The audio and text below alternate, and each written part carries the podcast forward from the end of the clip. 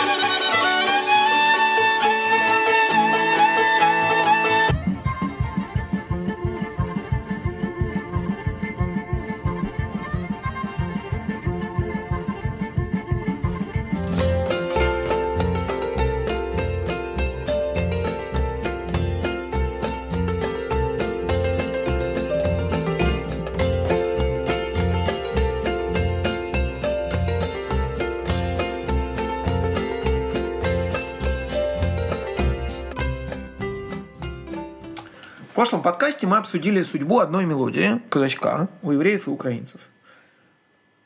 Важно вспомнить пару тезисов, которые нам понадобятся в дальнейшем. Во-первых, э, само слово «казачок» оно означает и конкретную мелодию, и танец, который танцуется под эту мелодию.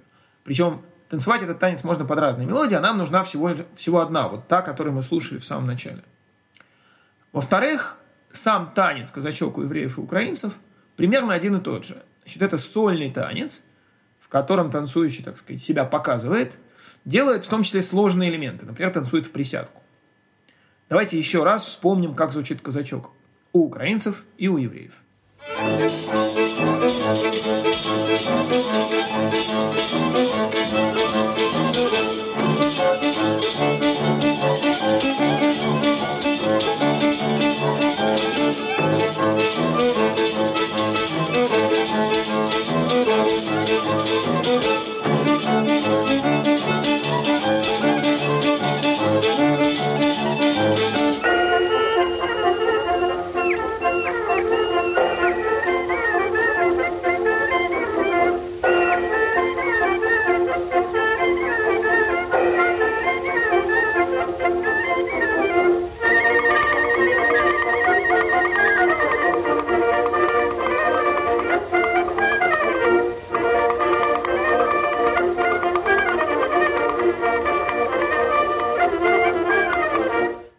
теперь дальше.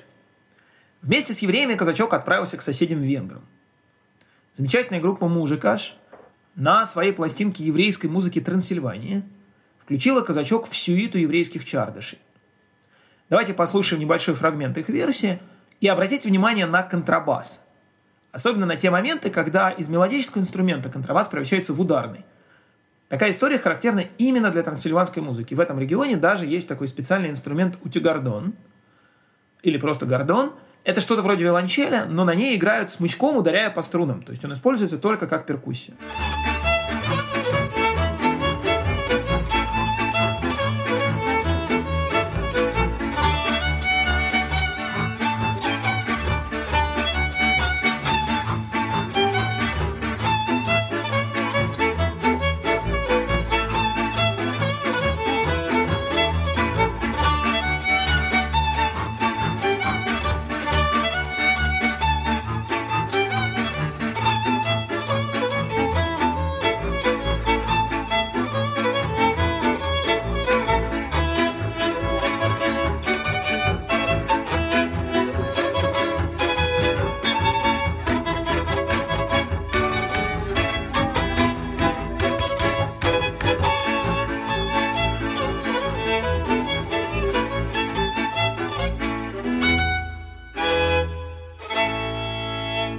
Если у мужика казачок оказался чардышем, у Ауреля Мандаки это уже танец русаска. То есть русский. Это версия венгров Чанго из румынской провинции Молдова. Обратите внимание здесь на название. Вот чардыш, русаска. Что происходит? Была мелодия и был танец, который танцевали под эту мелодию. Мелодия отрывается от одного танца и приспосабливается к другому. И она теперь не только по-другому называется, был казачок, стала русаска или чардаш. Она теперь по-другому танцуется. и даже музыка приспосабливается к движениям нового танца. Русаска, например, это уже не сольный мужской, а парный танец.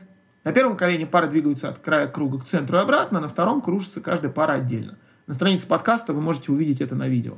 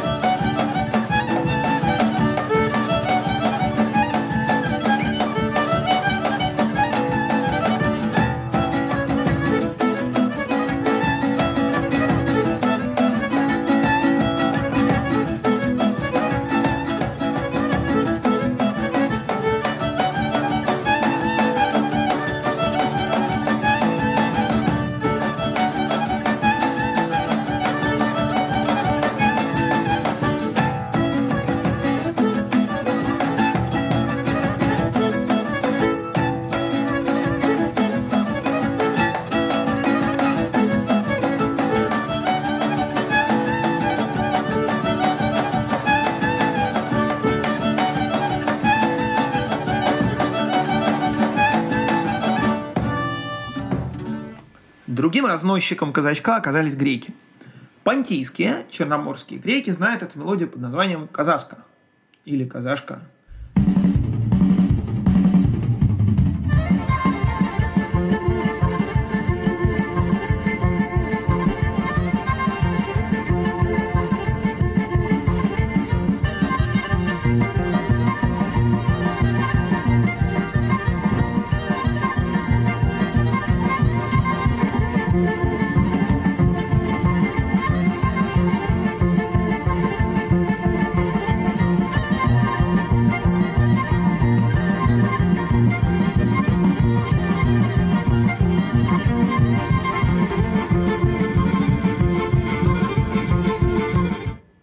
интереснее всего, конечно, версии дальние. Например, моя любимая Хасапа Сервика с Кикладских островов.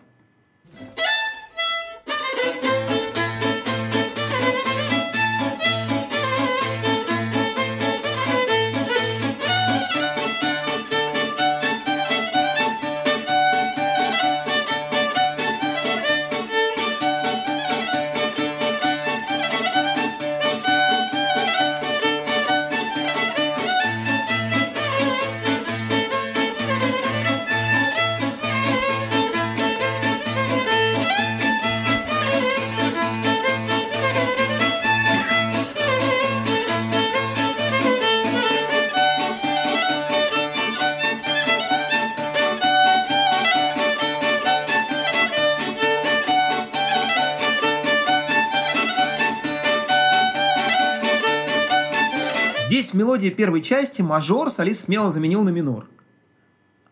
А аккомпаниатор за солистом не пошел, остался в мажоре. И так минор внахлёст с мажором и звучит. Слушая такие вот разные версии, можно научиться выделять в записи несколько слоев. Что здесь привнес исполнитель? Что здесь от той культуры, в которой исполнитель вырос? Что здесь веяние времени, когда происходила запись? А что здесь, собственно, сама мелодия? И где граница, за которой мелодия перестает быть сама собой. Вот мне, как исполнителю, это кажется очень важным. Во-первых, интересным, во-вторых, очень важным. Мы должны взять мелодию и, как с луковицы, снять с нее вот эти все слои. Вот в ней то, что общее для всей культуры, с которой мы, записи, с которой мы слушаем. А вот это характерно для того, как данный конкретный исполнитель интерпретирует эту музыку и вообще любую. И вот где-то будет то общее, что остается делать мелодию узнаваемой. Ну или не остается, если мы уйдем достаточно далеко в путешествие. Давайте послушаем сырбу с острова Лерос. А, здесь казачок приспосабливает к круговому танцу, даже сочиняет на него текст.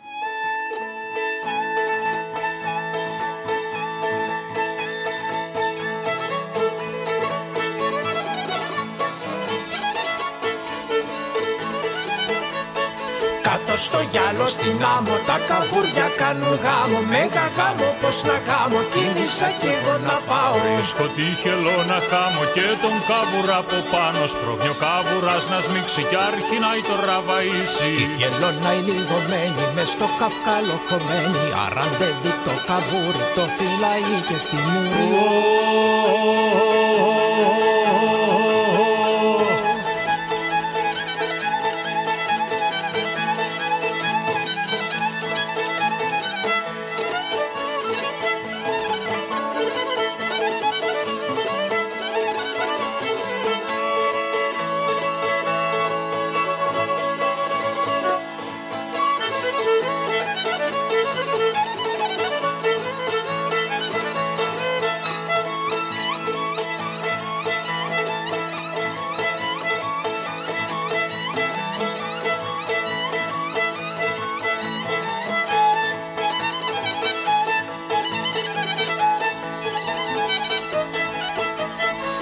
πλήθος είναι οι καλεσμένοι Μα η χελώνα χαμωμένη Κι ο κυρκαβούρας από πάνω ούτε σκάνε για το γάμο Και το καλά στη μέση και του λέει ότι τα αρέσει Στη ζωή μου την καριόλα, στην πουτάνα μου τη ζήσει Όλα τα έχω αγαπήσει, όμως πιο πολύ απ' όλα Το φαΐ και το γαμίσει κι ο Θεός να τα βλογήσει Что здесь осталось, собственно, от мелодии? Осталась мелодия второго колена и сопоставление тональности первого и второго колена. Вот этот шаг на кварту вверх. И, видимо, этот подъем на кварту вверх самая фундаментальная часть казачка, выживающая даже в третьей производной. Мы можем идти в обратную сторону и даже пытаться угадывать, зная определенную традицию, как в ней прозвучит, ну, например, казачок. Вот есть э, знаменитый филармонический оркестр «Лаутарий» под руководством Николая Батгроса, филармонический фольклорный ансамбль из Кишинева. И главный конек – это скорость и виртуозность исполнения. Ну, давайте представим, как они сыграют казачок. Представили? А теперь давайте послушаем.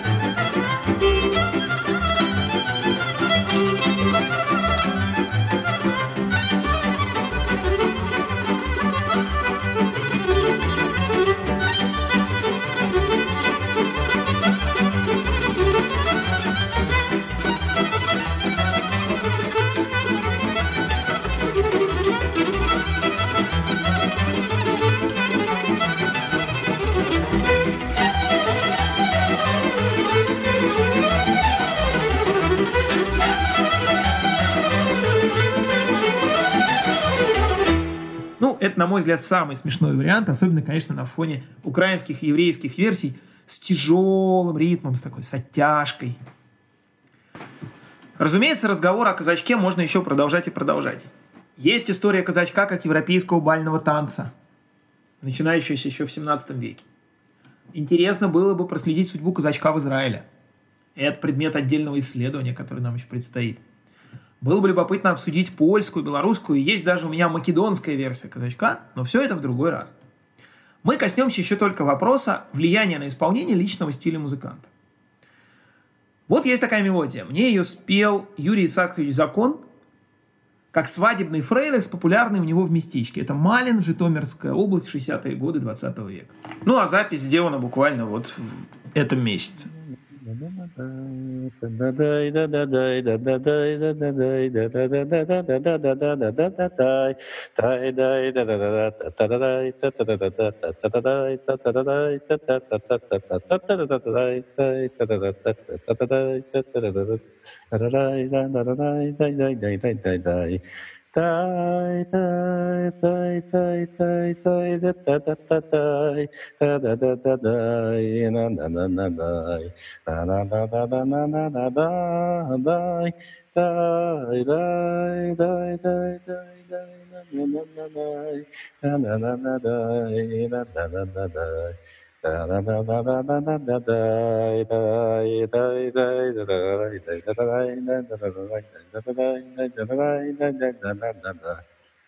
Вот такая вот мелодия с припевом, напоминающим украинский гапак. Эту мелодию сделал знаменитый Нафтули Брандвейн, один из самых известных клезмерских кларнетистов. В 1925 году он записал ее на пластинку и дал мелодии заголовок «Нафтули шпилес нохамол». Нафтули сыграет еще раз.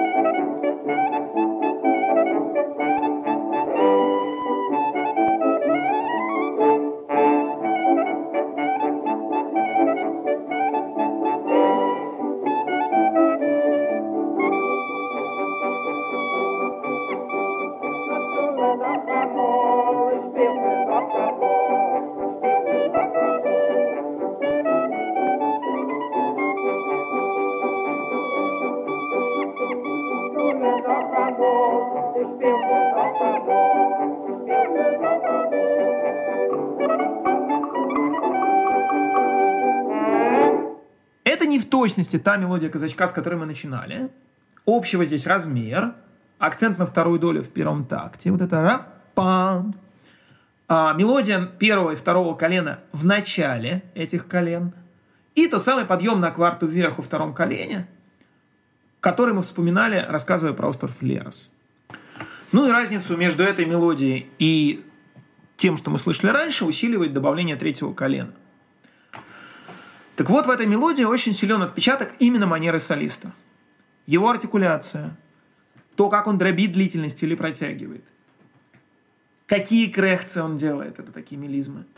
Давайте послушаем стык три небольших фрагмента.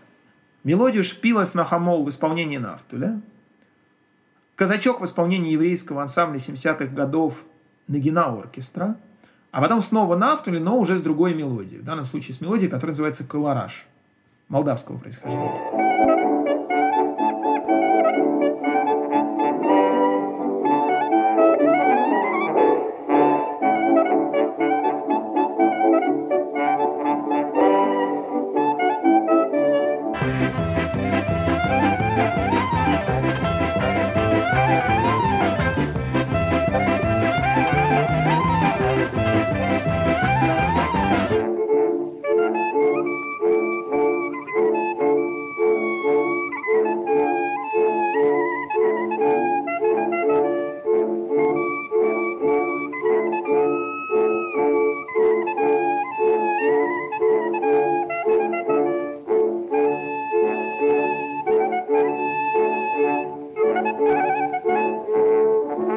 Не знаю, как вам.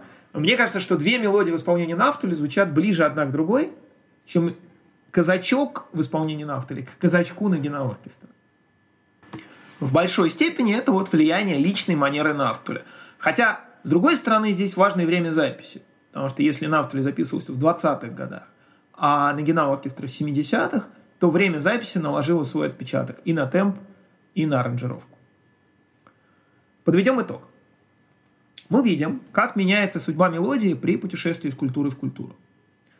В рамках культуры донора мелодия существует в едином целом танца и музыки, а воплощается теми художественными средствами, которые есть в культуре донора. То есть теми инструментами, с той мелизматикой, с теми средствами выражения, которые для нее характерны. Если мы мелодию перемещаем в пространстве, она попадает в новое целое. И в этом новом целом элементы подбираются к ней уже из того, что возможно в этой культуре акцепторе. Соответственно, меняется набор инструментов, как вот пантийская лира, да, о которой мы слышали, приемы игры на них, как с контрабасом в Трансильвании. И природа танца, который танцуется под эту мелодию. Сольный танец заменяется на круговой или на парный, а сама мелодия тоже может измениться вплоть до неузнаваемости. Похожие изменения происходят и при путешествии во времени, не только в пространстве. Но вот таких изменениях мы сегодня говорили меньше. Все это позволяет внимательному слушателю увлекательную игру.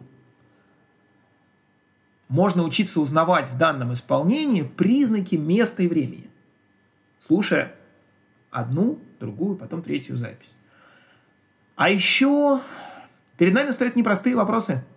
Например, вот эти две записи – это одна и та же мелодия или две разных – в этой мелодии, где она сама? Где граница того, что делает ее узнаваемой для нашего слуха? Ну и, наконец, можно просто слушать все эти казачки и наслаждаться хорошей музыкой. Чем я и предлагаю заняться. Мы послушаем три записи.